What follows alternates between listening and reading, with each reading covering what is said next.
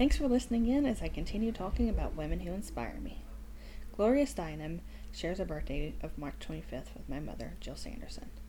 And though Miss Steinem had a difficult childhood, she turned it around and graduated from Smith College in 1956, first moving to India to participate in nonviolent protests and then back to New York City where she began her journalism career.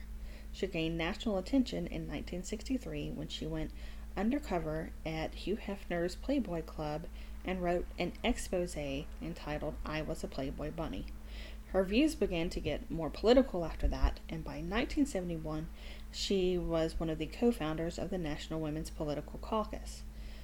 Later that year, she wanted to explore the idea of a magazine that uh, talked about contemporary issues from a feminist perspective, and Ms. Magazine was born.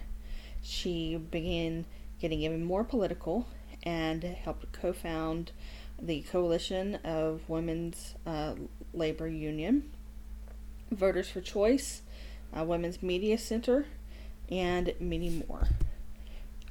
Miss Steinem has become what many people call the world's most famous feminist. And she is certainly a standard bearer for me.